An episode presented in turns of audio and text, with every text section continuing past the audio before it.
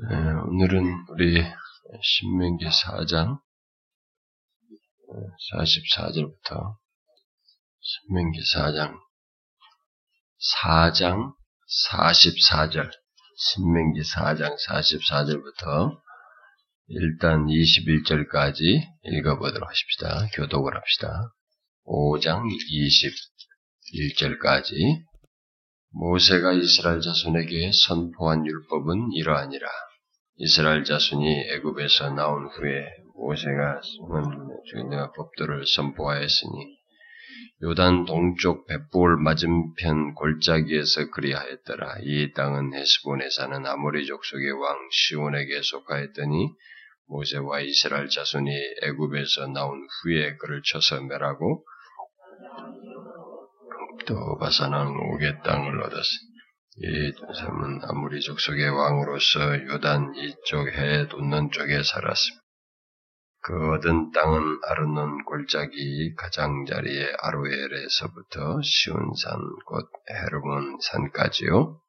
요단 이쪽 곧 동쪽은 오나르바세 비스가 기스간의 아라바의 바다까지니라.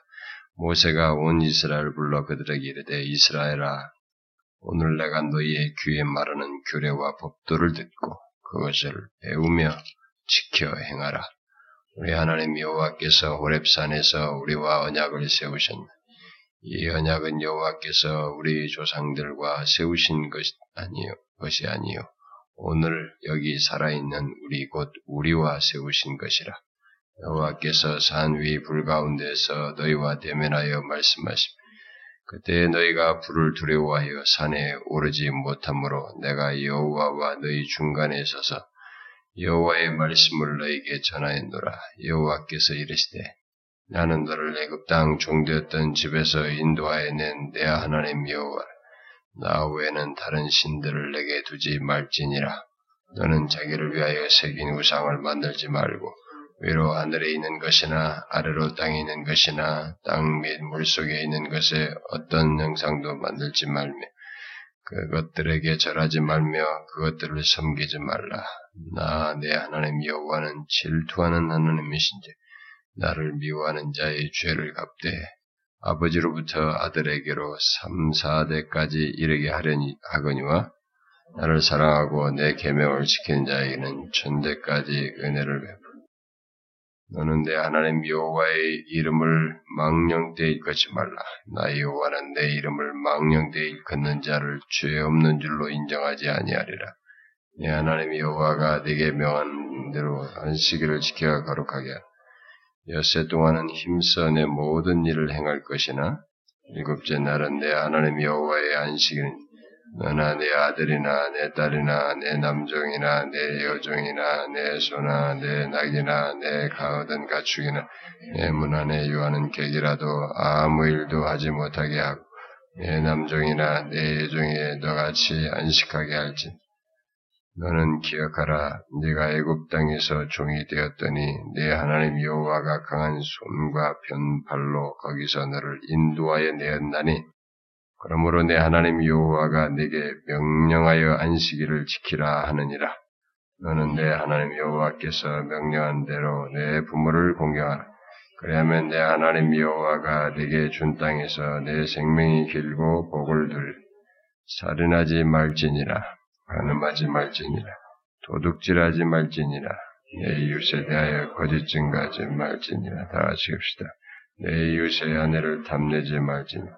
내 이웃의 집이나 그의 밭이나 그의 남종이나 그의 여종, 그의 소나 그의 낙이나 내 이웃의 모든 소유를 탐내지 말지니라. 우리가 지난번에 앞에서 얘기한 대로 모세가 가난을 이제 들어가기에 앞선 바로 들어가기 들어가려고 하는 후세대들에게 중에 유언적인 설교를 하는 것이라고 볼 수 있다고 했습니다. 그래서 크게 세 번의 설, 세 편의 설교처럼 이렇게 세, 설교가 나뉘어져 있는 것으로 일반적으로 말하는데 우리가 보았던 것처럼 지난주까지 보았던 것처럼 그 1장부터 40 4장 43절까지를 한 번 첫 번째 설교, 두 번째 설교를 4장 44절의 배경과 함께 그 이, 어떤 사람들은 28장까지로 말하고 어떤 사람은 26장까지로도 말하고 뭐 그러기도 합니다. 그다음에 나머지는 이제 뒷부분에 세 번째 보통 뭐 28절로 많이 말합니다. 29장부터 나머지 부분을 어, 세 번째 설교로 어, 이 얘기를 합니다. 이 두 번째 것이 굉장히 이제 긴 내용이죠.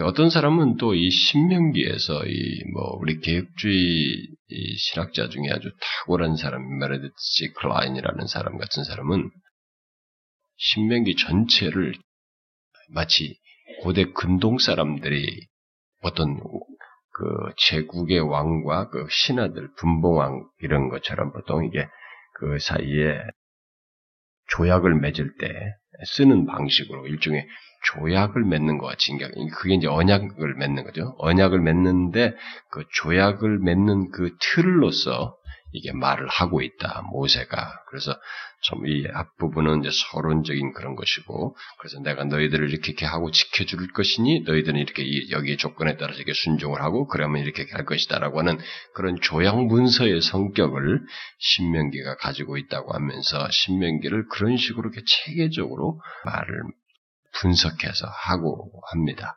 그래서 여기는 용어들이 다 언약적인 언약에 사용되는 용어들과 그런 개념이 쭉 신명이 전체에 흐르고 있다라고 어, 주장을 합니다. 모세는 뭐, 뭐 이들에게 들어가기 전에 일종의 한번 언약을 상기시키면서 그것을 어, 언약을 맺는 것 같은 어떤 틀을 그런 정신과 마음을 표현했다고 하는 것에서는 뭐 조금 더 우리가 의문시할 수가 없을 만큼 그런 것이 담겨져 있죠. 근데 그런 분석을 제가 하면은 좀 복잡하기 때문에 그냥 이게 세 개, 세 편의 설교로 그냥 어, 여러분들에게 어, 소개를 하는 것입니다.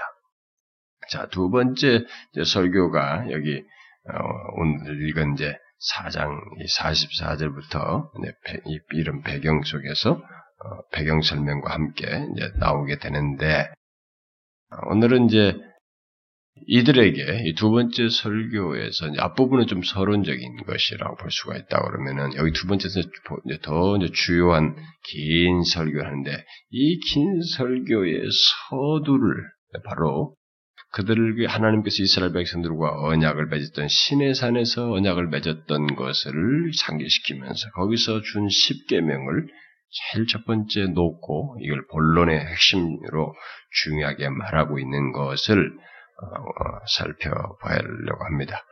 우리는 십계명을 출애굽기에서도 봤는데 여기서 이제 모세가 그런 이, 이것을 말함으로써 어, 이 미래를 향해서 가난 땅이라고 하는 그 참 여러 유혹이 있을 특별히 우리가 지난번도 봤다시피 아, 지난주도 얘기했다시피 우상이 있고 이 가나안에 많은 신들이 있는 그 환경으로 들어가서 새롭게 적용 어, 적응하면서 부딪힐 많은 문제들을 예견하고 말하는 것이기 때문에 이 십계명을 신명기에서 다시 얘기하면서 굉장히 중요하게 강조를 하고 있는 것입니다. 그리고 이 뒷부분에 이 많은 긴 내용, 이 28장까지 쭉 내용은 사실상 이 10계명을 다시 더 확장해서 해설하고 설명하고 이렇게 부가해서 어, 말을 했다고 말할 수 있습니다. 그걸 이 내용들이 가서 어, 이 십계 명예를 갖다가 구체적으로 그들이 새로운 환경에서 어떻게 적용하면서 살아야 할 것인가라는 것을 이렇게 상세하게 더 확장해서 어, 설명한 것이라고 말할 수 있습니다.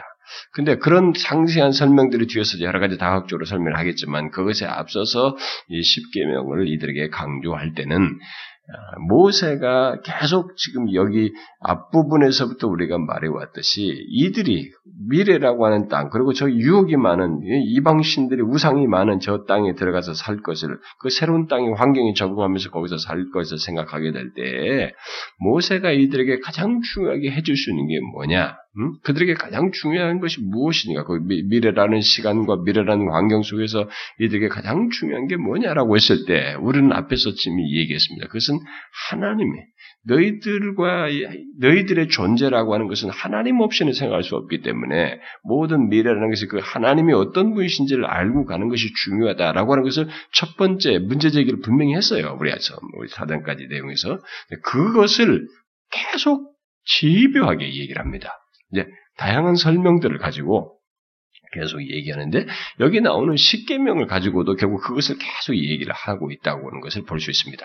자, 그러면 우리가 이제 처음에 출애굽기에서 볼 때는 십계명을 그런 시각으로 보기보다 일단은 하나님께서 언약을 맺으시고 처음 그들을 출애굽 출애굽 시켜 가지고 마치 하나님께서 그들과 혼인을 하시는 것처럼 그런 어, 신랑과 신부가 결합하듯이 무슨 선지서들이 그렇게 해석하듯이 마치 그런 중대한 언약을 맺는 차원에서의 십계명을 그, 그, 렇게 일단은 바라보면서 설명을 좀 했었는데 이제는 어, 그, 어, 그 십계명을 이제 이들에게 미래로 들어가서 적용해야 할 새로운 환경에서 이들이 새 환경에 적용해야 할 중요한 율법의 핵심으로서 요 십계명을 얘기하고 있기 때문에 이때 이 십계명을 얘기할 때에 모세가 강조하려는 게 뭐겠느냐라는 것을 우리가 놓치지 않고 생각해 보는 게 좋다는 것입니다. 앞부분에서 제가 지난주에 말한 것처럼 이들이 미래를 향해서 가는 이들에게 중요한 것은 하나님이라고 했어요. 바로 그 하나님의 중요성을 그게 얼마나 실제로 중요한지를 십계명 속에서도 다시 그것을 상기한다고 볼 수 있는 것입니다. 그것을 이제 우리가 오늘 캐치를 좀 해봐야 된다는 거죠. 십계명에서 자 어, 십계명을 이제 주로 어, 해서 이 십계명을 그들이 땅 새로운 가나안 땅의 약속의 땅에 들어가서 그것을 일상에 적용해야 한다는 것이죠. 이들은 그래서 이제 그걸 먼저 지금 얘기하는데 일상에 그걸 적용을 하면서 우리가 여기 5장 뭐 1제 같은 데 배우다시피 읽었다시피 어, 적용하여서 하나님께서 그들에게 주신 이런 약속들, 언약의 말씀들을 듣고 배우고 행하고 지키고 가르치는 것을 어, 계속 강조하죠. 여기서 보면은 어, 귀에 말하는 것을 듣고 배우며 지켜 행하라 이렇게 행하라 이렇게 얘기한단 말이에요. 뭐 그렇게 하면서 뒤에 이제 우리가 읽지 않았습니다만은 이제 뭐 뒤에서도 우리가 다 말은 하지 않았는데 이제 뭐 뒤에 오늘 안 읽었습니다만 31절 같은 경우에서 또다시 반복돼서 나오죠.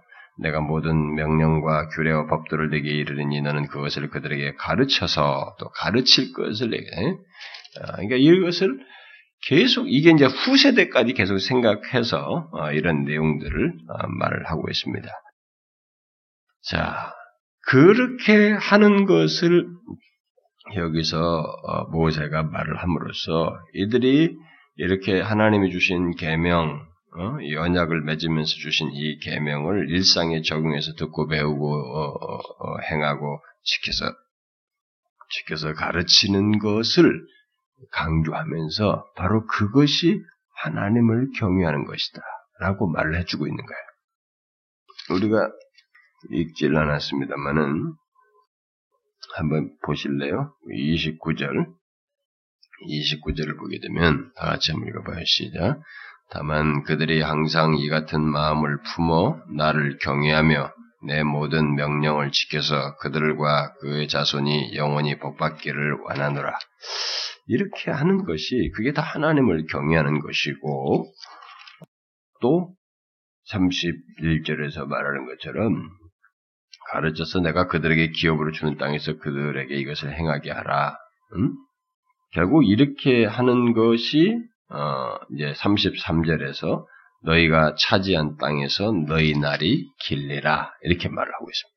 그러니까 모세는 이스라엘 백성들이 들어가서 지금 하나님이 주신 그들에게 중요한 것이 무엇인지를 명확하게 얘기, 하나님과 그의 말씀을 얘기했단 말이에요. 그러니까 그 이런 언약의 말씀을 특별히 이제 계명 십계명을 필두로 얘기하는데 이런 것을 그들이 계속 듣고 배우고 뭐 행하고 지켜 행하고 가르치고 막 이렇게 이렇게 하는 것이 여호와를 경외하는 것이고 그렇게 하는 것이 이 하나님이 주신 땅에서 그들이 잘 사는 것. 길이 사는 길이라고 하는 것을 말을 해주고 있는 것입니다.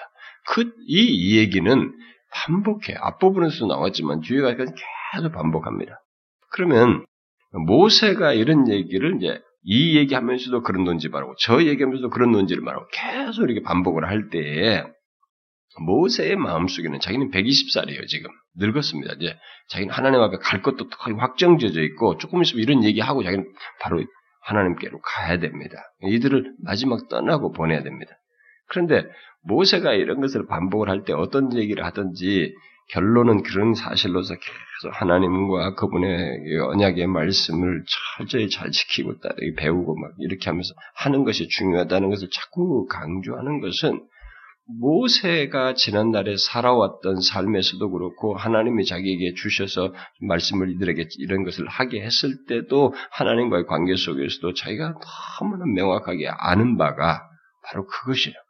하나님과 그분의 말씀을 따라서 행하고 지키고 배우고 이렇게 열심히 하는 것이 그게 하나님을 바르게 믿고 그를 경외하는 것이며 그들이 그 약속의 땅에 들어가서 잘 사는 길이라는 것이 너무 명확한 거예요. 모세는.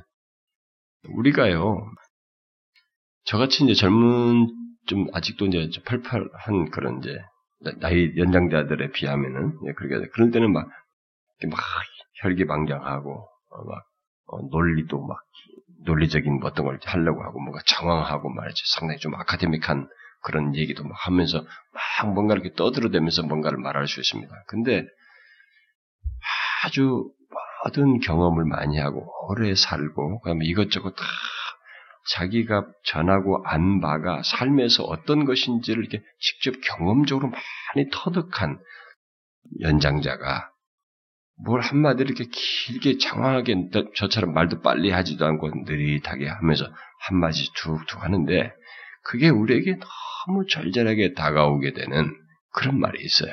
어떤 말들이 너무 경험에서 배어나온 아, 그래서 너무 부인할 수 없는 그런 확고한 얘기를 하는 것과 같은 그런 어, 마치 그 어, 유언적인 말, 그 가치가 있는 것처럼 아주 말이 육중하고 어, 너무 절절한 그런 얘기로 들려지는 것이 있는데 모세가 지금 그렇게 하고 있는 겁니다. 모세가 지금 어떤 얘기를 이렇게 반복하지만은 모세에게 있어서 이것은 너무나 명확하기 때문에 그것을 그렇게 지금 강조를 하고 있는 것입니다. 그러니까 우리가 이제 신명기를 읽을 때는 유언 유언을 듣고 있다고 생각하면 됩니다. 그 유언적인 말을 듣고 있다고 그래서 그게 너무 저 사람이 너무 자기에게 부인할 수 없는 확신을 가지고 지금 말하고 있다는 생각을 하고 들어야 됩니다. 그렇게 안 들으면은 이런 내용들이 이게 어, 저기서 나왔네 하면서 막 성경 빨리 몇 장 읽는 것 속도 장수 넘기려고 그냥 생각 없이 읽을 가능성이 커요. 어, 그러면 이제 신명기에서는 큰 도움을 얻지 못합니다. 모세가 왜 이렇게 무엇에 자꾸 어떤 것에 창념하고 있는지 뭘 말해도 왜 이렇게 집중하는지를 어, 놓치지 말아야 됩니다. 놓치지 않는다는 말은 것은 그것을 여러분과 제가 그대로 깨달아서 유익을 얻어야 된다 이 말입니다. 자, 먼저 여기 이제 44절부터 여기 어 이제 49절까지 이 내용은 어 모세가 이스라엘 자손에게 어 이 선포한 말씀의 어떤 역사적인 배경을 조금 얘기를 하고 있습니다. 이런 이제 이런 역사적인 배경을 얘기를 하는 것은 앞에서부터 그 이스라엘 백성들에게 준 모든 그 출애굽 때부터 언약의 말씀이 있었든 간에 모든 이런 말씀들이 역사 속에서 하나님께서 역사 속에서 행하시고 자신의 무엇을 이스라엘 백성들에게 요구하기 전에 먼저 그들을 위해서 행하셨다고 하는 사실을 상기시키는 배경적인 설명이라고 볼 수 있습니다. 이들을 애굽에서 출애굽시킨 것에서부터 그리고 출애굽 이후에도 그들을 계속 도우셨고 지금 여기에 현재 시제 이 사건이 이전에 가장 최근에 바사낭 옥이라든가 아모리 족속의 왕인 왕들을 여기 이 두 왕을 쳐서 여기를 정복하게 한 것이라든가 이런 모든 최근에 있었던 이렇게 이들을 하여금 승리를 주신 이런 모든 것의 배경 속에서 하나님이 뭐라고 이들에게 말씀하시고 요구하신다는 것을 모세는 다시 상기시킨 겁니다. 모세가 자꾸 이런 식으로 얘기하는 것은 듣는 사람의 입장에서는 어떤 얘기를 자꾸 들으면은 자꾸 내가 왜 그 얘기를 들어야 하냐? 내가 그, 렇게할 필요가 뭐 있냐? 왜 자꾸 또 똑같은 얘기를 자꾸 나보고 이런 거 하라고 자꾸 요구하느냐? 라고 우리 중심적으로 그 말을 듣기 십상인 겁니다. 우리는. 근데 모세는 그게 아니라는 거죠. 우리는 들을 수밖에 없는 사람이라는 거죠. 하나님께서 그렇게 말씀하실 수밖에 없다. 하나님 우리의 출발한 게 뭐냐 이게. 하나님께서 우리에게 먼저 요구하고 뭘 해주신 분이냐? 거꾸로다 이게. 이방 신들은 그런 개념을 가지고 있을지 모르지만 하나님은 정반대다는 거죠. 우리에게 뭘 요구하기 전에 먼저 우리를 위해서 행하신 분이시다. 그런 그것을 역사 속에서 그렇게 행하셨다 이거죠. 그걸 먼저 얘기를 하고 있는 거죠. 그러면 여러분 최소한 하나님의 말씀을 듣는 사람은 모두가 그 폼을 다 가지고 있습니다. 하나님께서 우리를 먼저 불러주셨고 그리스도 안에서 먼저 구원하셨고 그 그것에 근거해서 너희들은 이렇게 하고 이렇게 하고 이렇게 하고 주의 백성은 이렇게 살아라는 얘기를 하시지 우리에게 너 이거 이거 이거 하면 내가 이렇게 줄게 이렇게 딜하지 않는다는 겁니다. 그 기독교 신앙이라는 것은 하나님께서 먼저 우리를 위해서 우리를 위해서 행하신 것을 근거로 해서 뭘 말씀하시는 분이시라고 하는 것을 알아야 됩니다. 그, 그 신앙의 출발이 잘못되면 모든 신앙이 자꾸 율법주의적으로 가고 자기 공로적으로 흘러가게 되는 것입니다. 그래서 보통 교회 생활하다가 자꾸 이게 자기가 뭘 한 것이 인정받지 않고 자꾸 삐, 인정받지 않아서 삐지는 사람들은 그 출발을 잘못하고 있는 거예요. 기독교 신앙을. 어, 그렇지 않습니다. 여기서 이런 배경을 먼저 또 다시 이 얘기를 하고 있는 것이죠. 자, 그 다음에 이제 뒤에 이제 5장 1절부터 5절 또 6절 이런 내용을 좀 보면은 이스라엘 백성들이 이제 호랩산이란데 호랩산, 호랩산이나 시내산이나 영역은 같은 지역을 두고 얘기를 합니다. 시내산을 맺은 언약이라고 봐도 되고요. 호랩산에서 맺은 이제 언약을 얘기하면서 바로 특 특정한 장소에서 특정한 시간에서 어, 이 언약이 어, 있게 되었다는 것을 말하면서 우리 하나님 여호와께서 호렙산에서 우리와 언약을 세우셨다. 이방인들처럼 맺듯이 언약을 이렇게 막 인간과 무슨 신사 누가 쌓여 이렇게 뭐 이렇게 딜하듯이 한 것이 아니고 위험 있고 능하신 하나님께서 그리고 특별히 그 유일하신 하나님께서 이스라엘에게 말씀하신 것이 이 호렙산에서 맺은 언약이다. 그래서 이, 이 언약은 실제적으로 역사 속에서 있게 일어난, 주신 언약이다. 라고 하는 것을 어, 상기시키고 있죠. 그래서 이스라엘과 맺은 언약은 인간의 창작물이 결코 아니라고 하는 것을 이들이 아, 명확하게 알아야 했던 것입니다. 이 가나안 땅에 들어갈 때 자기들에게 주어진 이 모든 언약의 말씀은 인간에게서 기원한 것이 아니에요. 여기 볼 때 우리 하나님 여호와께서라고 말씀하듯이 하나님이 그것을 주신 것입니다. 그것이 주어진 배경에 대해서는 뒤에 그 4절과 5절에서 얘기하잖아요. 여호와께서 산 위 불 가운데서 너희와 대면하여서 말씀하시고 어, 너희가 불을 두려워해서 산에 오르지 못함으로 내가 여호와와 너희 사이 중간에서 하나님의 말씀을 너에게 전했다.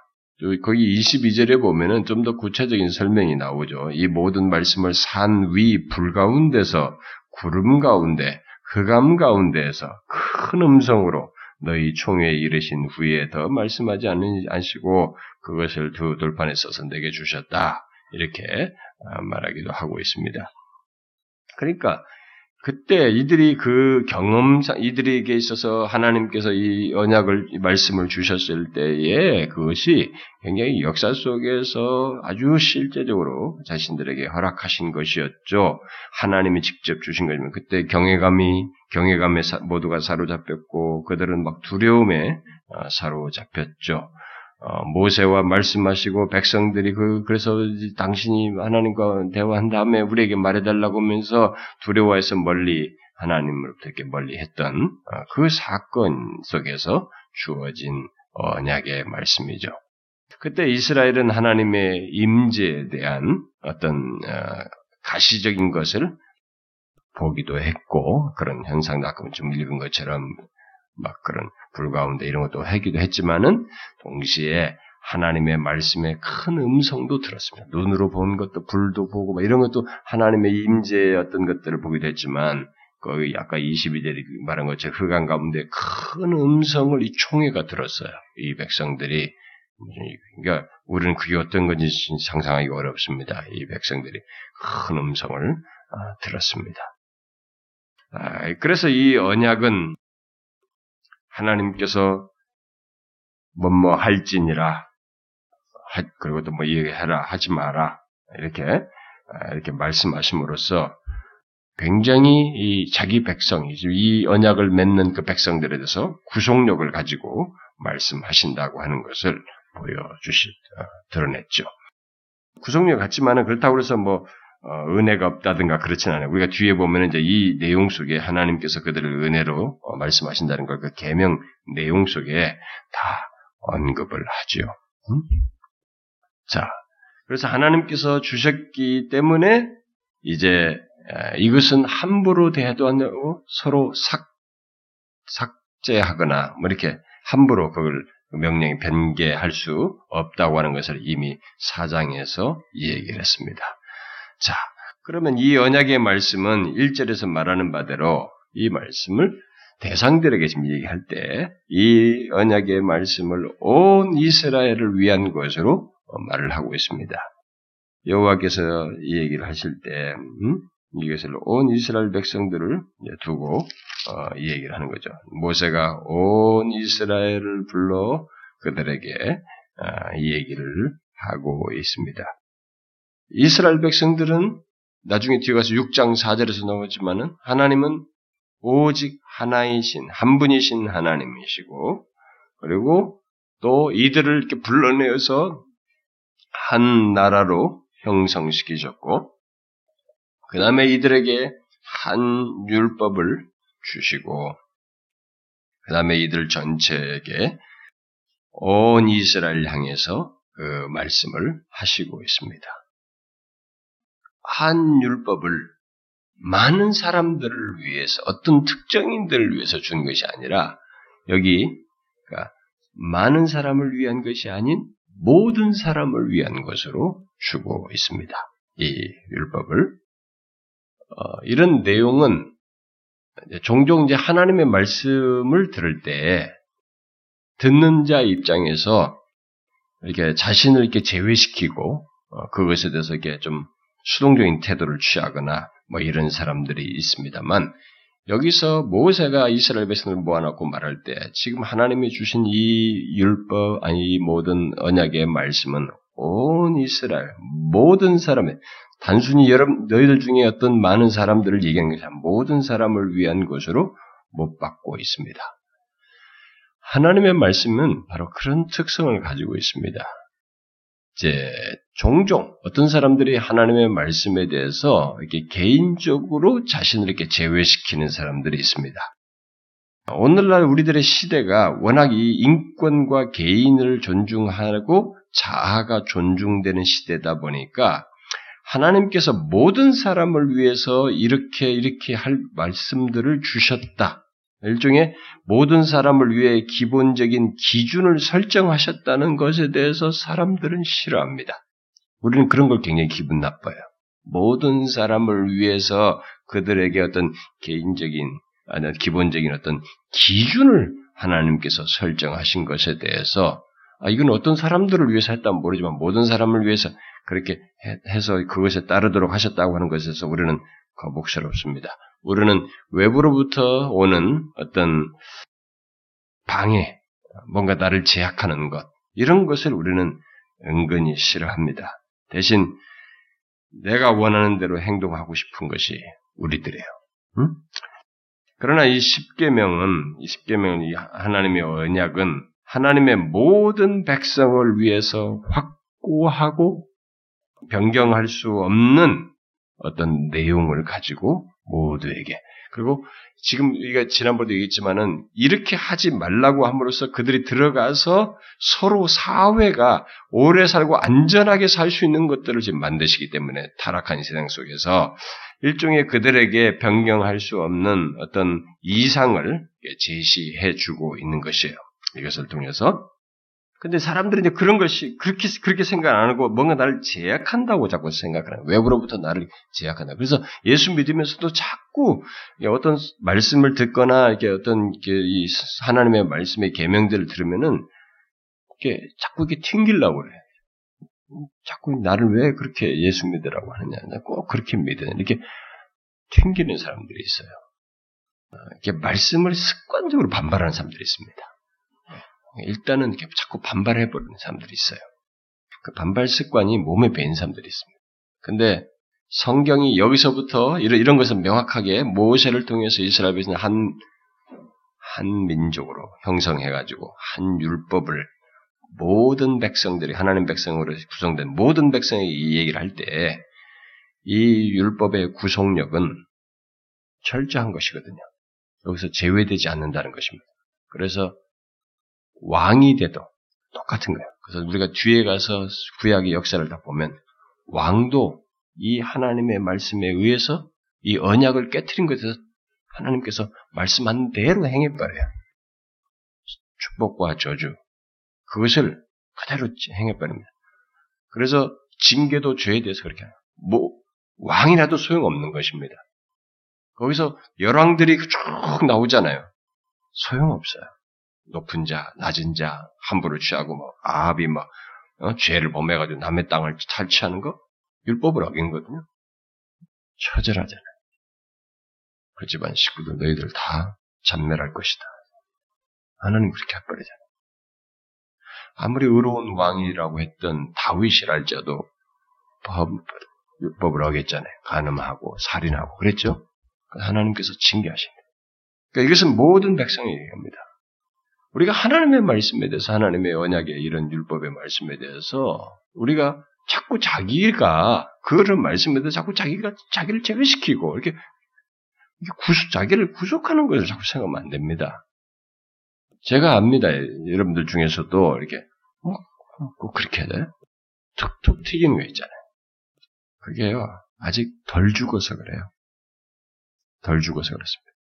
예, 한참 죽어야 될 사람들이에요. 그 사람들은 기독교에 입문을 했지만은 문 밖에서 이렇게 경계선에서 왔다 갔다 하고 있다는 얘기입니다. 아, 그것은 제대로 된 게 아닙니다. 여기서 얘기하잖아요. 온 이스라엘을 불러라. 한 율법을 온 이스라엘에게 다수가 아니라 전체에게 말해라. 말하는 거거든요. 하나님의 말씀에 예수를 믿고 하나님의 백성된 자의 공동체에 들어왔다는 것은 하나님의 이 모든 말씀, 말씀을 자기는 다 들어야 할 대상이에요. 거기서 시시콜콜 이렇게 하는 문제가 아니에요. 그럼 하나님과 다투는 격이 되는 것입니다. 그런데 있어요. 이 세상 정신처럼 자, 자아에 의해서 너무나 자기 중심적인 것을 존중하는 세다 보니까 그런 식으로 똑같이 기독교를 하나님의 말씀을 대하고 반응하는 사람들이 있습니다. 그래서 모세가 여기 어, 언약의 말씀을 어, 온 이스라엘들에게 얘기하면서 배우라고 그러잖아요. 배우며 그러죠. 어, 이들이 이제 이런 것들을 이들은 이게 다 암기해야 됩니다, 사실은. 왜냐면 이 이때만 해도 어, 포로로 잡혀가기 전에까지 이스라엘 백성들의 이 히브리 말은 모음이 없었어요. 그러니까 머리가 진짜 좋아야 됩니다. 자음만 가지고 쭉쭉쭉쭉쭉 이해하는 거죠. 뭘 말하는지 문맥 속에서. 거의 다 암송을 하는 거죠. 그러니까 자음은 머릿속에 기억하면서 그 소리를 낼 때 기억하면서 소리를 낼 때는 그 모음을 자기들이 붙여가지고 모음에 거기 각각에 해당하는 모음을 이렇게 머릿속으로 쭉쭉쭉 하면서 기억하는 거거든요. 이게 굉장한 것이에요. 그 이스라엘 사람들이 옛날부터 이렇게 어려서부터 이런 이런 훈련이 교육 훈련이 잘 된 것이고 암, 암송하고 이런 것이. 그 부지런히 배워라. 결국 암송하는 내용들을 잘 배우고 그리고 지켜라 그죠. 배우고 지켜야 한다. 여기서 배우고 지켜야 한다는 것은 뭐냐면 언약을 잊어서는 안 되고 반드시 실천해야 한다는 것을 말하는 것입니다. 하나님은 뒤은 다음 세대를 지금 생각해요. 다음 세대에 이들이 아, 무, 이런 하나님의 언약의 말씀에 대해서 무관심할 것을 경계하고 있는 것입니다. 미리. 지금 주일학교에서부터 어, 이렇게 아이들이 가정과 가정에서 주일학교 때부터 이렇게 하나님의 그 교리 조리문답이든 이런 하나님의 말씀을 이렇게 체계적으로 어, 배우고 이렇게 양육받고 그것을 이렇게 잘 배워서 성장하는 것과 그런 걸 대학생이 될 때까지도 체계적으로 안 배우고 배워보지도 못하고 잘하는 것하고는 완전히 다릅니다. 완전히 다른 거예요. 일찍부터 꼭 배우도록 나중에 우리가 쉐마가 바로 6장에서 나오잖아요. 아이들에게 뭐 집에 앉았을 때는 앉았을 때는 누웠을 때든지 막 이게 어? 그걸 가르쳐 지키도록 배우도록 쉐마에 대해서 얘기를 하지 않습니까? 그러니까 하나님은 다음 세대에 이 그들의 언약에 대해서 무관심할 걸 경계하고 이제 말을 하는 건데 실제로 당장에 들어가서 아간 같은 경우가 나오잖아요. 어? 그래서 무서운 거예요. 아무리 말해도 그래서 미리 얘기하는 거죠. 여기 이제 그런데 모세 설교에서 그러면 이제 이런 모세 설교에서 자 뭐가 이제 우선순위냐라는 것을 다시 생각해 봐야 됩니다. 우리가 지난주에 얘기 앞에서 제가 좀 서두르겠지만은 우선순위는 그의 설교에서 우선순위는 미래라고 하는 세상 그리고 가난이라고 하는 새로운 땅에 약속의 땅에 들어가서 거기에 우상의 숭이 범람에 있는 그 땅에 들어가서 살아야 할 이들에게 있어서 가장 우선적인 것은 뭐겠느냐라고 했을 때 모세는 당연히 하나님과 이제 그의 언약의 말씀인 것인데 1차적으로 가장 중요한 것은 하나님인 것을 얘기를 합니다. 그 지금 여기 이제 뒤에서 나오는 내용이 이제 소위 십계명인데 여기 십계명을 다시 말하는 가운데서도 모세는 이 십계명 속에 사실상 그걸 염두에 두고 있는 것입니다. 이 문맥 속에서 하나님을 상당히 염두에 두고 강조하고 있다고 볼 수 있어요. 물론 이 내용 자체만 계명 이런 계명 저런 계명 지켜라 이렇게만 생각할 수 없는 어, 문맥 자체에서 모든 계명의 핵심이기도 하지만 이, 이 십계명이 어, 그래서 그것을 지금 먼저 얘기도 하기는 하지만은 가난에 들어간 후에서 후에 이 새롭게 들어가서 적응해서 살아갈 이 뒷세대들에게 하나님의 본질과 속성을 이들에게 상기시켜서 그 하나님을 아는 것이 하나님이 어떤 분이신지를 아는 것이 이들에게 가장 중요하고 필요하다고 여겨져서 그 내용을 계속 강조하는 것입니다. 이 십계명을 말하는 중에도 그것이 똑같이 강조되고 있는 것입니다. 어떻게 그럴까? 음? 그걸 우리가 좀 잠깐 볼 필요가 있죠. 상세한 내용은 좀 뒤로 하고 먼저 그 하나님을 강조하는 것만 우리가 좀 잠깐 볼 필요가 있는데요. 십계명에는 하나님에 대한 묘사가 이 계명의 각각의 계명의 수만큼 많이 나타나 있습니다. 결국 그 계명을 지키는 것이 결국 이런 각 계명마다 거기에 하나님에 대한 묘사가 있다는 것은 결국 뭐냐면 이 계명을 지키는 것은 하나님의 어떤 분이신지를 아는 것에 따른 반응이고 하나님의 성품에 대한 반응이라고 하는 것을 시사해 주는 겁니다. 우리는 이 포인트를 캐치를 해야 됩니다.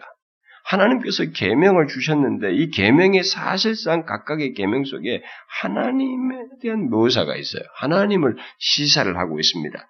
그것은 결국 계명을 주신 하나님이 이 십계명을 주신 하나님이 계명을 그냥 마구잡이로 막 법을 지키듯이 지키라는 문제가 아니라는 것을 알 수가 있어요.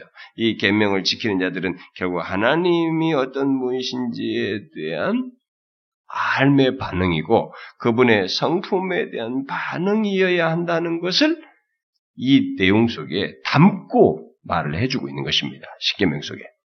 자, 그래서 그것이 안 되면 이 십계명을 지키는 것이 힘들어요. 그리고 아주 웃긴 겁니다. 무거워요, 이거. 진짜 무겁습니다. 잘 생각해 보세요. 그게 안 되면 안 되는 것이에요. 계명이 진실하게 지켜지지가 않습니다. 그 우러나오면서 지키고자 하는 마음의 우러나옴이나 열심 같은 것이 안 생기게 돼 있어요. 자, 보세요. 여기 10계명에서도 하나님은 일단 어, 제가 사장에서도 얘기했다시피 유일하신 하나님이신 것을 강조합니다. 응? 나는 너를 애굽 땅 종됐던 집에서 인도하여 낸 내 하나님 여호와다. 나는 너희들에게 있어서 이렇게 절대적이고 절대적인 유일하신 하나님이다. 라고 하는 것을 시사를 하죠. 응? 특별히 또 너를 종되었던 응?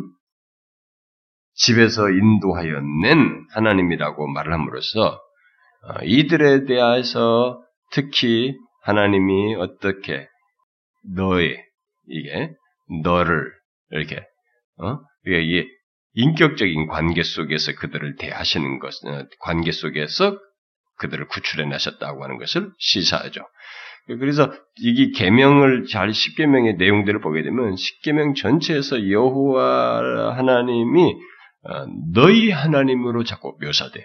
그러니까 이렇게 인격적 표현을 쓴 거죠. 너희 하나님이다. 그러니까 결국 이런 것들이 뭐냐면 하나님은 인격적인 하나님이시다. 그러니까 표현 이런 모든 것 속에서 이렇게 고대 근동 사람들이 가지고 있는 신개념처럼 그런 게 아니고 굉장히 역사 속에서 하나님이 이들에 대해서 이러한 유일하신 분이시면서 그들과 인격적인 관계 속에서 역사하시고 그들을 이끄신 인격적인 하나님이라고 하는 것을 묘사를 하고 있는 것입니다. 자, 이런 것들을 이 모든 것 속에 다 그래서 너희 하나님, 너희 하나님 이렇게 자꾸 얘기하는 거예요. 어, 그들은 하나님과 그렇게 인격적인 친밀한 관계를 누리는 백성이에요. 음? 하나님은 그들에게 또한 어, 사랑을 부으셔, 사랑을 쏟아 부으시고 나타내시는 인격적인 분이시고 어, 주권적인 분이신 것을 얘기를 하죠. 그래서 우상을 금지하는 이유로서 우상을 섬기지 우상을 섬기지 말라는 그런 이유로서 구절에서 얘기할 때 뭘 얘기해요? 하나님 어떤 하나님이라고 말해요? 내 하나님 여호와는 내 하나님, 너희 하나님 여호와는 질투하는 하나님이다. 응? 질투하는 하나님이라고 어, 얘기를 합니다. 또 계명을 순종치 않는 자들에게 그들이 확인하게 될 하나님은 어떤 하나님이라고 얘기합니까? 구절 하반절에 보니까 나를 미워하는 자의 죄를 갚되 아버지로부터 아들에게까지 3, 4대까지 이르게 할 것이다. 이게 뭐예요? 복수의 하나님이에요? 아닙니다. 의로우신 하나님을 얘기하는 겁니다. 어? 하나님은 의로우신 하나님이셔요.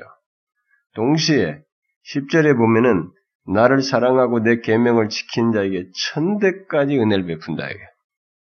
이게 이 뭔 얘기합니까? 이것은 응?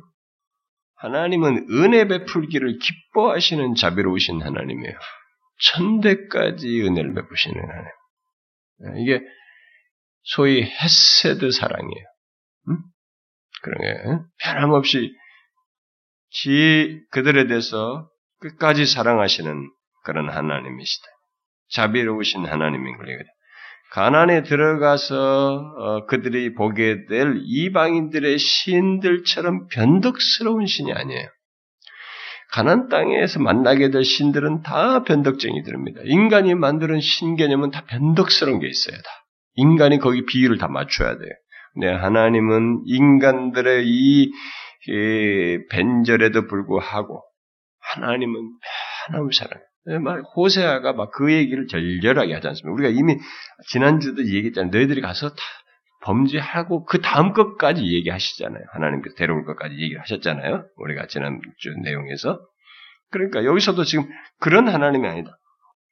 하나님은 미래 후손, 후손에게까지, 어?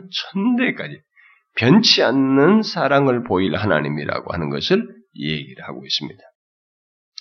이 십계명을 말하는 중에 계속 하나님이 어떤 분이신지가 속에 절절하게 지금 다 배경적으로 얘기하는 것입니다. 또 십계명의 그 삼계명 같은 걸 통해서 이름을 그의 이름을 존중하며 어, 존중해야 할 거룩한 하나님으로 얘기를 하고 있습니다. 하나님은 함부로 대할 그런 하나님이 아닙니다. 또 하나님은 함부로 거짓을 진리의 하나님이지 이게 거짓을 용납하냐 거짓을 대충 눈 감아주는 그런 하나님이 아니라 그래서 거짓의 사람들을 빠뜨려서는 안 된다는 거지 거짓 증거하지 말고 응? 그러니까 그런 것이 하나님이 그러신 분이시기 때문에 얘기하는 거지 여기 십계명을 들 때 단순한 도덕윤리를 말하는 것이 아니고 하나님이 어떤 분이시기 때문에 이런 계명들을 주고 있다는 것을 캐치를 해야 하는 것입니다. 응? 또 하나님은 생명을 주시는 분이세요. 그러기 때문에 함부로 생명을 좌지우거나 생명을 상하게 하거나 살인하거나 이렇게 해서는 안 된다는 거죠. 살인은 하나님의 소유를 강탈하는 것이에요. 어떤 식으로든 살인은 하나님의 소유를 임의적으로 하는 것입니다. 그래서 하나님은 생명을 주시는 분이시다. 왜 이런 계명을 줬느냐? 하나님이 생명을 주시는 분이시기 때문에 이긴 거예요. 그러니까 이 십계명의 각 계명을 얘기할 때는 이 계명의 묘사에 해당하는 것을 하나님과 연관된 내용 때문에 하나님의 속성 때문에 하나님의 본질 때문에 지금 이런 계명을 주고 있다는 것을 먼저 캐치해야 됩니다. 단순히 상대적인 도덕 윤리를 말하고 있는 게 아니라고 하는 것을 우리가 알아야 하는 것이죠. 또 하나님은 그의 이웃이나 친척 뭐 이런 사회 궁핍한 자들 어, 그들에게 친절하도록 얘기하고 어, 이런 게 함부로 그들과 탈취하지 못하도록 하는 것은 이게 하나님이 어, 자비로우신 하나님이시기 때문에 그렇죠. 음? 함부로 남의 걸 탐내서 말 취하는 거 그런 것을 받네. 그래서 하나님께서 이스라엘 백성들이 노예인 조건에서 노예이다고 하는 것은 그 사회 속에서 소외되어 있는 조건이잖아요. 그런 소외되어 있는 조건에서 그들을 구출해내셨고 그들을 사랑하셨듯이 너희들도 소외된 자들, 과부나 고아나 이방인들, 이 버림받은 자들에 대해서 너희들도 호의적이어야 된다. 라고 이제 얘기를 하는 것이냐. 그런 차원에서 계명을 또 얘기하는 것입니다. 그래서 하나님은 생명을 주실 뿐만 아니라 생명을 유지하는 그런 창조자, 창조주 하나님이신 것을 얘기하는 거죠. 그래서 인간뿐만 아니라 나중에 거기 보면은 안식일을 얘기하면서 뭐 소, 나귀, 남종, 여종 다 할 것 없이 이런 데까지 어, 쉬도록 어, 유지하시는 분으로서 그걸 얘기합니다. 필요한 안식을 갖도록 이렇게 동물에게까지도 그런 걸 하도록 어, 시키고 있습니다. 그러니까 우리는 생각하잖아요. 뭐 짐승 저거 뭐 죽을 것인데 뭐 먹을 것인데 이렇게 생각하네. 가지고 뭐 이렇게 고생이나 저렇게 고생 하나님이 똑같이 다 시켰어요. 그것들도 짐승도 다 쉬게 하라. 창조하실 뿐만 아니라 유지하시는 분이십니다. 자, 이렇게 이제 대략적으로 볼 때 이렇게 십계명에 나오는 모든 이제 이런 계명들은 결국 하지 말라는 뭐 말라는 요구 사항들은 하나님의 본성을 다 반영한 것입니다. 그러니까 하나님이 어떤 분이신지를 이렇게 묘사, 표현, 그걸 드러낸 것이에요, 이 계명들이. 그러니까 우리가 그것을 알아야만이, 음? 그래서 그런 하나님의 본성을 알아야만이 하나님이 자기 백성들에게 기대하는 기준을 납득할 수 있어요. 이런 계명을 이해할 수 있는 것입니다. 그 배경을 이런 것을 하시는 하나님의 본성을 반영한 것을 이해하지 못하게 되면 자기 백성에게 기대하는 이런 기준을 우리는 너무 높다거나 무겁다거나 힘들다거나 이렇게 자꾸 생각하게 되는 것입니다.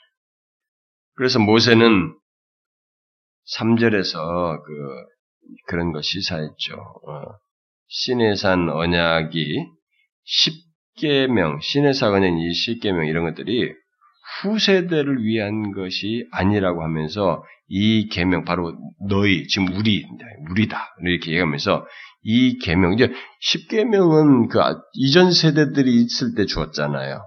그런데 지금 살아남은 이 세대들에게 우리를 얘기한 계명이라고 말함으로써 이 계명의 지속적인 적용성을 얘기하는 것입니다. 이 계명이 그래서 후대 후대 후대 계속 지속적으로 적용돼야 할 계명인 것을 우리에게 말해주고 있죠.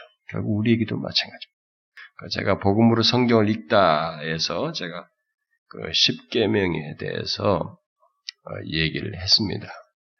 율법 폐기론자들이나 뭐 이런 사람들은 이제 복음과 율법을 명확하게 구분하는 사람들은 율법이 다 예수님 그리스도가 다 성취했기 때문에 더 이상 할 것이 없다 이렇게 말을 하면서 율법을 경시하죠. 근데 우리가 이제 제가 얘기했지 않습니까? 우리는 어, 뭐 시민법이라든가 의식법 같은 것은 다 폐해졌다고 보지만은 이런 도덕법이라고 흔히 말하는 건데 십계명을 이시한 우리에게 하나님께서 도덕적인 면에서 우리에게 주고자 하는 메시지 이런 것들은 여전히 우리에게 구원받기 이전에는 그것을 이렇게 구, 그런 율법이 구원의 조건으로 구원받지 못하는 자들에게는 구원의 조건처럼 주어지겠습니다만은 구원받고 난 이후에는 그런 것들은 오히려 구원받은 자로서의 삶을 이렇게 돕는, 이끄는 우리에게 그런 유익한 차원에서의 이런 계명으로 이해를 하죠. 그래서 십계명도 구원받은 사람들에게 이제 우리가 지켜지는 지켜야만 하는 계명으로 어, 똑같이 있죠. 구원을 받았어도. 그런데 한 가지 차이가 있다고 제가 그때 얘기했습니다. 복음으로 성경이 있다 해서. 기억하시나요? 십계명이 이런 십계명은 구약이나 예수를 믿고 난 이후나 우리에게 여전히 유효한 우리가 제3의 적용이라는 말을 하고 그러는데 이게 적용을 간 적용성을 갖는 계명으로 여전히 우리에게 주어진 말씀으로 우리가 지켜야 합니다. 어? 복음우 복음을 듣고 예수를 믿어 구원 얻었다 할지라도 그런데 이 십계명이 차이가 생겼다고 했어요, 제가. 그 제가 중요하다고 이걸 중요하다고 이걸 깨달아야 된다고 얘기를 했었는데 거의 뭐 기억이 안 나죠. 그러니 뭐 지금부터 제가 맘만 먹고 그냥 개척할 때부터 설교한 거 가지고 이리 바꾸고 저리 바꾸고 탱자 탱자 돌아가면서 설교해도 나는 먹고 살 수 있다. 여러분들이 거의 기억 안 하니까. 진짜 한 사람도 기억 안 합니까? 제가 강조를 그때 막 했는데 일부러 모세와 함께 신의 산에서 줬을 때 이 십계명은 그들은 절대적으로 지켜야 할 그리고 그것 안에서 자신들이 구약의 율법이 갖는 그 엄중함 있잖아요. 반드시 지켜야 하는 것. 그것을 지키지 않을 때는 이렇게 이렇게 하고 쳐서 어떻게 하고 하면서 했던 그런 것들을 그리고 특별히 구약의 율법은 구원을 향해서 나아가는 성격조차도 담고 있어요. 심지어 구약에서. 근데 이제 우리가 십계명이 예수를 믿고 난 다음에도 우리가 지킨다고 할 때의 이 십계명은 모세 모세와 함께 모세에게 주어서 신의 산에서 줬을 때에 그 십계명을 줄 때와 같은 것이 성격이 변화가 생겨요. 어떻게 변해? 지키되 예수 그리스도 안에서 지키는 거예요. 이것을 지키는 여부가 구약에서는 굉장히 이것 자체에 묶여 있어요. 절대적이에요. 거의 막 그 정도의 무게를 가지고 있는데. 물론 구약에서도 그리스도 안에서의 어떤 내용들을 성취될 것들을 바라보는 것이 있지만 그러나 실제로 역사 속에서 성취되어서 나타나는 실제적인 변화는 예수 그리스도의 성취 후에 나타나는 것이 분명히 있기 때문에 말을 하는 것입니다. 그때 그, 그 십계명을 지켜야 하는 무게감과 이 모든 규칙성과 가지고 있는 그런 엄중함과 이런 것들은 그 계명을 지키는 데 있어서도 우리에게 유효한 면이 뭐 그 계명 지키는 것 자체는 유효하지만은 그것을 지킨 여부에 따라서 달라지는 이런 것들은 완전히 달라졌어요. 그리스도 안에서 십계명을 지키는 겁니다. 모세의 율법, 모세의 율법 안에서 십계명을 지키는 것과 예수 그리스도 안에서 십계명을 지키는 것 사이는 다른 거예요. 저는 이걸 이해하는 사람을 못 봤어요, 지금까지요. 특별히 청교도를 운운하고 공부하는 사람들조차도 청교도 좋아하는 사람들이 이 이해를 못 가지고 있어요. 완전히 구약적인 개념으로 십계명을 이해하고 있습니다. 천만의 말씀입니다. 십계명을 지켜야지만 이것은 예수 그리스도 안에서 그가 율법을 완성하신 것 안에서 그분의 은혜의 큰 바위 위에서 십계명 지키는 거예요. 그것 아닌 내가 독자적으로 뭘 지켜나갈 수 있는 십계명 문제가 아니에요. 그건. 완전히 달라졌어요, 여러분. 우리는 그것을 잘 이해해야 됩니다. 그래서 청교도들이 참 자, 잘한 것도 많이 있는데 어, 후대에 이제 많이 마이너스 부정적으로 영향 미친 것들 중에 하나가 바리새인들처럼 너무 엄격하게 무엇들 규정을 하면서 사람들을 정죄를 많이 했어요. 음, 특별히 이제 주일 성수 문제 이런 거 가지고 막 엄청나게 했습니다. 네, 지나칠 정도 그렇게까지 가하고 하고 그랬습니다. 나중에는요, 여러분 그 역사 속에서 파생된 것 중에는 막 주일날 어, 스코틀랜드 같은 데도 제가 가보면 그 실제로 그 기록 에, 있어요. 그런 내용들이. 예배, 예배당에서 이렇게 노예들이잖아요. 노예들이 막 일하다가 오잖아요. 근데 이제 이 사람들이 막 졸면은 뒤에서 탁탁 때렸어요. 예배가 진행 중인데 왔다 갔다 하면서. 그리고 이렇게 긴 막대기 봉에다 끝에가 소, 솜이 달려서 뒤에서 쿡쿡 뒤에서 치는 거지. 저는 사람. 왔다 갔다 하면서. 통로에서 지나가면서 저쪽에 앉아있으니까 툭툭 못 졸더라고. 그러니까 이게 잘못된 걸로 흘러간 거죠. 그런 엄격성을 가지고, 그 제가 지난주 얘기했잖아요. 음, 그런 인해서 잘못된 문제가 생긴 거지 얘기했잖아요.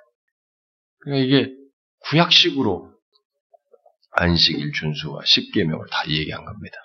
그리스도의 복음 안에서 그리스도 안에서의 십계명 하나님이 어떤 분이신지라고 그리스도께서 모든 율법 완성하신 안에서 기쁨으로 지켜야 하는 문제를 모르는 것이죠. 저는 그걸 알고 가르치는 사람을 만나본 적이 없어요. 미안하지만 엄중함만 얘기하지. 자, 그 십계명에서 그러면 여기 십계명에서 이제 중요한 가장 중요한 것은 결국 하나님이 어떤 분이신지를 이제 말하면서 결국 하나님이 어떤 분이신지 아는 것이 굉장히 중요한데 그것에 근거해서 결국 뭘 말하겠어요? 십계명에서 중요한 건 하나님이 어떤 분이신지를 이렇게 지금 말한 것 얘기한 것처럼 그것을 배경으로 말하고 있어요. 그런 가운데서 그것을 하나님의 백성들에게 말을 했단 말이에요. 그러면 뭐가 십계명에서 좀 중요하겠어요? 하나님 어떤 분이신지를 말하면서 강조하자는 게 결국 중요하게 우리에게 말하고자 하는 내용이 뭐겠어요? 이 십계명 요, 요, 요, 요, 요 항목, 이런 각각의 항목이 명시하는 내용, 이 시사하는 내용을 너희들이 잘 지켜야 된다. 요, 이거, 요거, 요거 구체적으로 이걸 잘 지켜야 된다. 하면서 우리가 무엇을 해야 하고 하지 말아야 하는 것을 강조하는 게 아니에요. 십계명에서 중요한 것은 그게 아닙니다. 그건 부차적이에요. 뭐겠어요? 하나님이 어떤 분이신지를 말하면서 얘기를 했으니 뭘 지금 얘기하는 겁니까?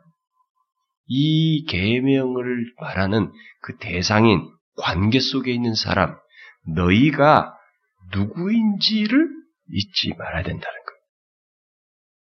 이 십계명은 하나님이 어떤 분이신지와 함께 우리가 누구인지를 말해주는 것입니다. 그걸 캐치를 해야만이 아 우리가 하나님께서 이렇게 종교에서 구해가지고 이러신 하나님께서 우리에게 말씀하시. 그래 우리가 이런 걸 하나님의 이런 관계 속에서 이 말을 들어야 할 자들이고 우리가 그런 관계 속에 있는 사람들이구나. 종대 때에서 구속받아서 이렇게 된 자이구나. 라는 것 속에서 이 계명의 항목들이 나한테 이렇게 꽉 법처럼 이렇게 꼭 지켜야 무슨 이 세상의 법 지키듯이 그 개념이 아니라 관계 속에서 지켜야 할 항목들이래.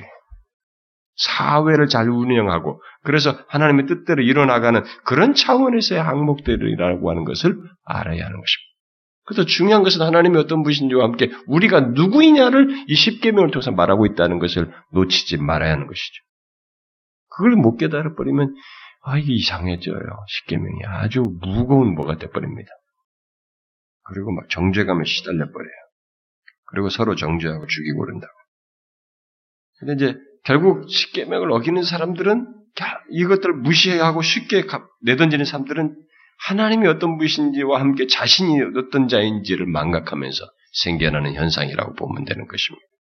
십계명의 서론인 여기 지금 우리가 읽었던 6절과 전반부 계명 1계명부터 4계명 7절부터 11절 이런 나오는 이 계명은 사람과 창조주의 관계를 말해주고 있는 것이죠.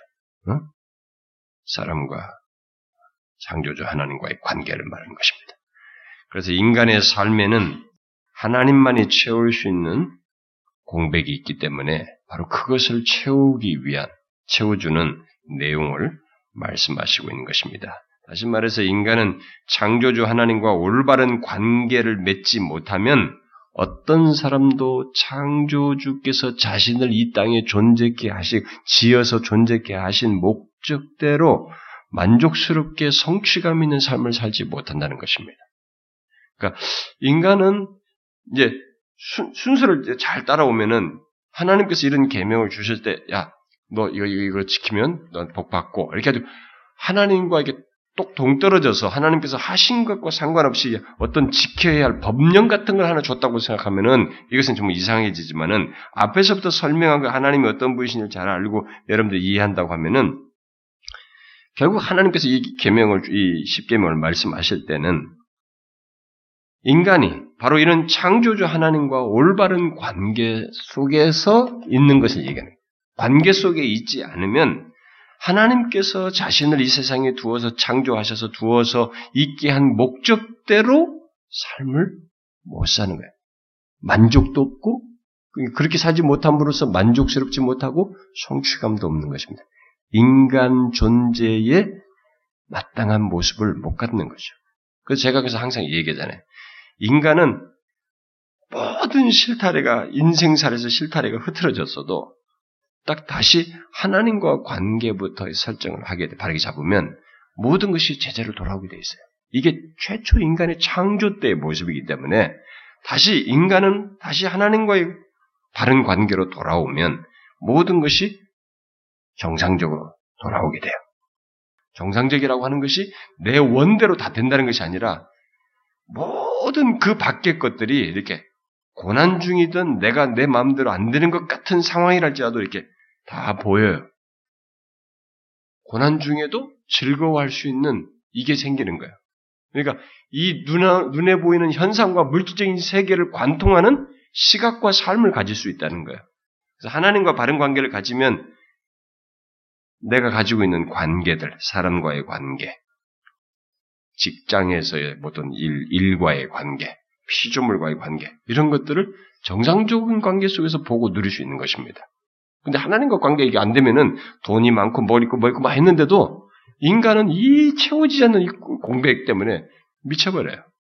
계속 그걸 다른 걸로 채우려고 몸부림치다가 인생을 다 소진해버리는 것입니다.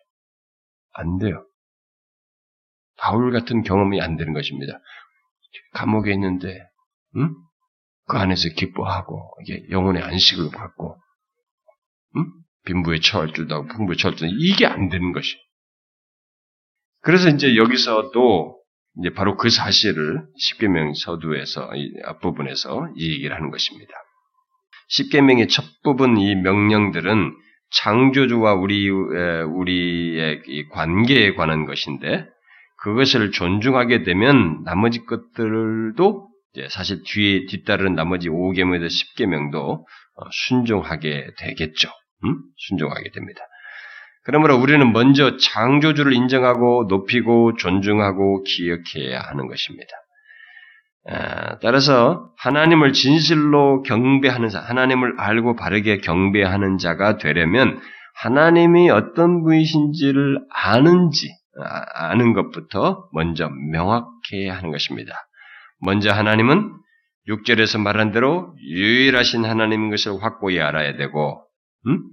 나는 뭐뭐라고 말씀하시면서 자신을 이렇게 계시하시는 하나님, 어? 이렇게 예, 자신을 이렇게 우리에게 기꺼이 계시하시는 하나님이신 것, 또 압제로부터 구속하신 구속의 하나님, 다시 얘기 계속 나오는 거예요. 그런 하나님에 대한 이해가 어, 있어야 하는 것이죠. 이런 하나님에 대한 이해와 확신이 없으면은 가난에 들어가서 가난 땅의 신들 앞에서 이들은 분명히 흔들릴 것입니다. 예, 가나안 신들과는 완전히 다르거든요. 하나님 유일하신 하나님이죠. 자신을 계시하시죠. 근데 우상들은 그게 없잖아요. 음? 그런 하나님이시죠. 그리고 이게 구속하셨잖아요. 구출하시죠. 네? 앞으로도 계속 그렇게 하실 분이죠. 이런 하나님을 명확히 알고 들어가야 이 앞에 미래에서 펼쳐지는 수많은 유혹거리를 능히 이길 수 있는 것이죠. 그래서 모세는 이것을 다시 상기하면서 결국 하나님을 다시 상기시켜주고 있는 것입니다. 어, 하나님은 어, 또 하나님을 진실로 경배하는 자는 어, 유일하신 하나님 앞에 첫 번째 계명에서 말한 거죠. 제 1계명에서 유일하신 하나님 앞에 또는 그 하나님 유일하신 하나님 외에 다른 어떤 신들을 두어서는 안 된다는 것이죠. 그게 하나님의 어? 진실로 경배하는 자의 모습이 어? 다른 것을 두어서는 안 된다. 하나님은 많은 신들 중에 하나가 아닙니다. 유일하신 하나님입니다. 이 부분이 손상되는 것은 하나님이 싫어하셔요. 그러니까 앞으로 여러분 제가 지난주도 얘기했습니다만 여러분들이 이것을 손상시키면 하나님은 질투하는 하나님이에요. 하나님은 그걸 앗아갑니다. 그걸 흔들어요. 그게 신자의 삶에서 배우는 중요한 경험적 지식 중의 하나예요. 우리가 그렇게 똑똑하지 않기 때문에 인간이 경험적으로 이게 몰라요. 이렇게 실컷 들어도 내가 어딘가에 몰입하고 하나님보다 뭔가 마음을 팍 뺏는 게 있거든요. 뺏기는 게 있어요. 근데 아무리 이렇게 지식으로 들어도 이게 쫙 뺏긴단 말이에요. 근데 그 하나님이 그것을 실투하는 하나님이란 말이에요. 유일하신 하나님을 이렇게 흔드는 게 그걸 하나님께서 아사가 버린단 말이에요. 그 거기서 우리가 이제 경험을 하는 겁니다. 아, 아니구나. 이제 이것을 통해서 경험적으로 더 명확하게 알아가게 되는 이것이 우리의 인생 속의 신자의 경험 속에 중요한 지식이에요. 처음부터 그렇게 잘하지 못합니다. 어떤 사람들 보면 대부분 이걸 잘하지 못해요. 왜냐면 살다 보면 내가 기호적이고 좋아하는 게 있거든요. 하나님을 2차적으로 읽고서 빨리 몰입하는 게 있거든요. 하나님께서 구원하시고 그를 이끄시어서 그렇게 하셔요. 자기 앞에 다른 걸 놓지 원치 않습니다. 나 외인데 다른 영어 번역 같은 경우는 하나님 앞에 하나님 앞에 다른 걸 두지 않는 것입니다. 어떤 다른 신. 또 하나님 외에 다른 신이 없고 그래서 하나님 앞에 다른 신을 두지 않는다는 것은 결국 제2계명이 자연스럽게 나타난 것이 말하죠. 어떤 형상이든지 우상을 만들지 않고 절하지도 또 섬기지도 말아야 하는 것입니다. 우리는 우상숭배 시대에 살아가고 있습니다. 여러분 제가 지난주도 우상숭배 되겠지만 우리는 우상숭배 시대에 살아가고 있습니다. 오늘날은 이, 이, 이 바울, 이 가난한 사람들처럼 형상을 가진 신보다는 오늘날은 이 사상적인 신이 많아요. 우리의 마음을 빼앗기는, 빼앗는 그런 신들이 많습니다. 가난에는 제가 하나님 신론을 얘기하면서 서론에서 이 바알 신앙에 대해서 얘기했습니다만 오늘은 현대판 바알이 많습니다. 여러분 바알은 물질에 대한 신이죠. 어? 풍요 이런 신이죠. 섹스의 신이에요. 그게 거기는 그걸 아예 그걸 교리적으로 한 거죠. 어? 그걸 해야 되는 것이죠. 성녀와 관계 속에서 그래야 신에게 접근하는 것이니까요. 음, 섹스가 있어요 여기 욕정, 물질 그리고 자기 만족 뭐 이런 것도 자기 숭배적인 이런 것이 같이 뒤섞여 있어요. 어? 근데 여러분 잘 보면 오늘날도 이런 바알이라고 하는 형상은 아니지만 바알 신앙의 그 개념은 똑같이 있습니다. 오늘날 사람들이 얼마나 자기 숭배를 많이 합니까? 자기 숭배 지나칠 정도로 많이 합니다. 우리는 아예 그 빼도 박도 못할 정도로 사람들이 이 시대 자체가 자기를 숭배하는 시대입니다. 그래서 나의 만족, 나의 기쁨, 내가 원하는 것, 그것을 얻기 위해서 모든 인생을 소진해요. 내가 원하는 것을 위해서. 하나님은 너는 이를 하지 말지니라 이렇게 말씀하시는데 우리는 어떻게 나는 이걸 원해요. 이거 하고 싶어요. 나는 이걸 갖고 싶습니다. 이렇게 할 거예요. 우리는 나로 시작합니다. 하나님의 계명과 정반대되는 이런 것을 그러니까 내가 하나님보다 우선하는 이것이 결국 우상이죠. 현대판 우상이. 이런 우상 자기 중심적이고 이런 자기를 중심으로 자기를 섬기는 이런 우상이 오늘은 아주 팽배하죠. 음? 자기를 기쁘게 하는 것을 우상, 성적인 것으로도 자기를 기쁘게 하는 이런 욕정의 시대. 아, 뭐 우리는 갈수록 더 합니다. 우리나라. 어? 제가 어제 신문에 봤는데 이렇게 나고요. 어, 이 싸이가 이번에 새로 마, 만든 노래는 어, 미국에서 통할 걸 생각하고 이 정도를 이렇게 달리했다는 거예요. 섹슈얼한 액션이라든가 이런 어? 그런 아이디어를 거기에 많이 가미해 가지고 했다는 거예요. 미국에서 통할 수 있는. 그러면 우리에게서 통할 걸 가지고 미국으로 간 게 아니라 미국에서 통할 것으로 생각을 하면서 그런 정도 이 성적 수위를 조절해 가지고 만들었다 이게. 그런 가지고 결국 거기다 기준을 해놓고 결국 우리들하고 들어오는 결국 standard는 미국 걸 standard 삼아가지고 우리나라로 들어와 버리는. 그래서 이것을 보편화시키는. 우리를 더 빨리 미국적인 그런 성적 수위를 공론적으로 이렇게 받아들이도록 만드는 이런 격이 되었다라는 글을 제가 본 적이 있어요. 어, 참, 참 정확하게 잘 지적했어요. 우리는 지금 완전히 진짜 성적인 이것을 범람한 세대, 물란한 세대, 바알 신앙이 돼. 네? 예, 그런 우상이 돼. 자기를 기쁘게 하는, 역종적으로 자기를 기쁘게 하는 것을 우상화하는 그런 시대에 살고 있습니다. 물질의 우상화는 뭐 두말할 것이 없습니다. 자기를 만족시키기 위해서. 그래서 여기 보면 뭐 도덕질이나 탐욕을 그만 그런 계명이 있는데도 이런 것과 반대되는 이런 것이죠. 또 하나님을 진실로 경배하는 자는 어? 우상뿐만 아니라 하나님의 이름을 존중한다는 것을 말하고 있습니다. 제3계명에서 뭐라고 했어요? 오늘날은 이 하나님의 이름을 밥 먹듯이 모독하죠. 근데 우리는 조금 덜 하나요? 우리는 뭐 맹세한다면서 좀 덜 하나요? 어. 미국 같은 데는 영어에는 막, 저, 욕이라든가 뭐 감탄사 속에 뭐 이런 데도 많이 씁니다. 뭐, 어? 어, 우리가 oh my God 이렇게 많이 하잖아요. 우리 아, 가면 우리 코미디언도 많이 하는구나. 어? oh my God 애들도 많이 돼. 꼬맹이들도 oh my God 그러더라고요. 코미디 때문에 아마 하는 것 같은데 이런 oh my God이라고 한다든가 그 사람도 Jesus Christ 이런 데 많이 합니다. 어? 또 그리고 뭐 oh my goodness 그러잖아요. 그 사람들이 oh my goodness 할 때는 이 goodness는 하나님의 성품을 쓴 겁니다. 선하심, 하나님의 선하심의 그 영어적 표현을 갖다가 그렇게 감탄사로 쓴 겁니다. 이런 식으로 쓰고 욕설로도 쓰고 이렇게 막 쓰거든요. 근데 그 사람들이 이제 이런 하나님의 이름을 존중치 않는 것입니다. 아, 정말 조심해야 되네요. 그 신학생들이나 이런 사람들 보면 좀 많이 해요. 뭐 영빨이 어떤 애든 뭐 성령이 어떻고 어떻고 하면서 막 어, 농담을 많이 합니다. 근데 우리가 정상적으로 하면은 조심해야 돼. 하나님의 이름을 존중해야 되는 것이. 응? 이런 것이 잘 지켜지면은 뒤에 있는 계명들은 잘 지켜지는 것이거든요. 이스라엘 백성들에게 이것을 지금 얘기하는 거예요. 하나님의 선하심을 애들이 기억할, 기억해야 된다는 것이고 12절, 15절 사이에 말하는 거죠. 응? 하나님은 응? 아, 이, 이제, 이 12절, 15절은 이제, 그, 안식일을 통해서 하나님의 선하심을 얘기하는 것이죠. 음? 이 보세요. 하나님은 하루를 구별해가지고, 그 창조주, 창, 출애굽기 20장에서는 창조주로 얘기했는데, 여기서는 구속주로서 특별히 강조하고 있는데요. 15절에서, 창조주와 구속주이신 하나님이 베푸신 자비를 의도적으로 기억하도록 하시고 있습니다. 이것은.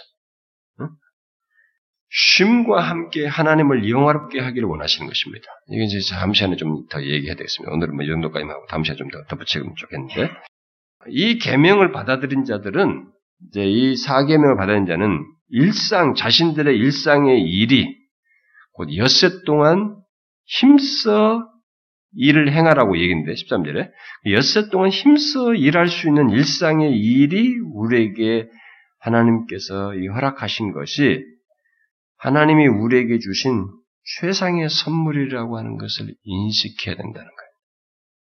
직업을 당연시 여기지 말라는 것입니다. 엿새 동안 일할 수 있는 것을 이걸 당연시 여기지 말라는 것입니다.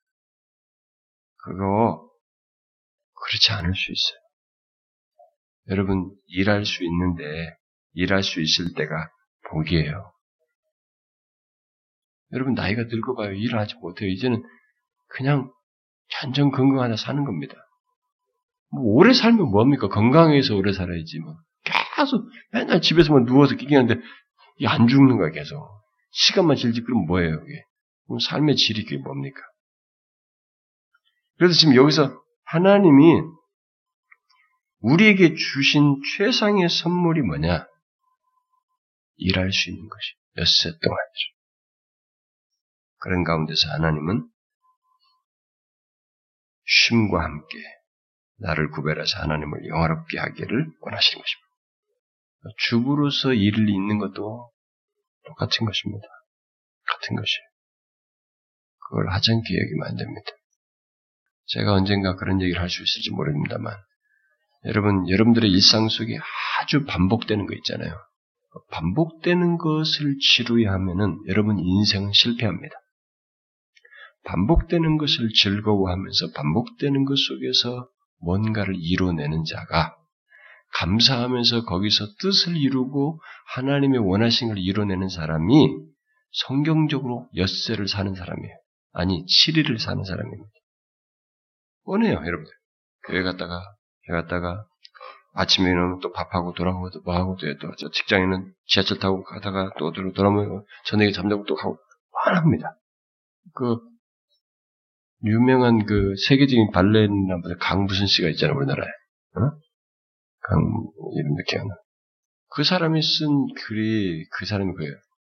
이 반복되는 것에서 자기는 이걸 절대로 치료하다 생각 안 했다는 거죠.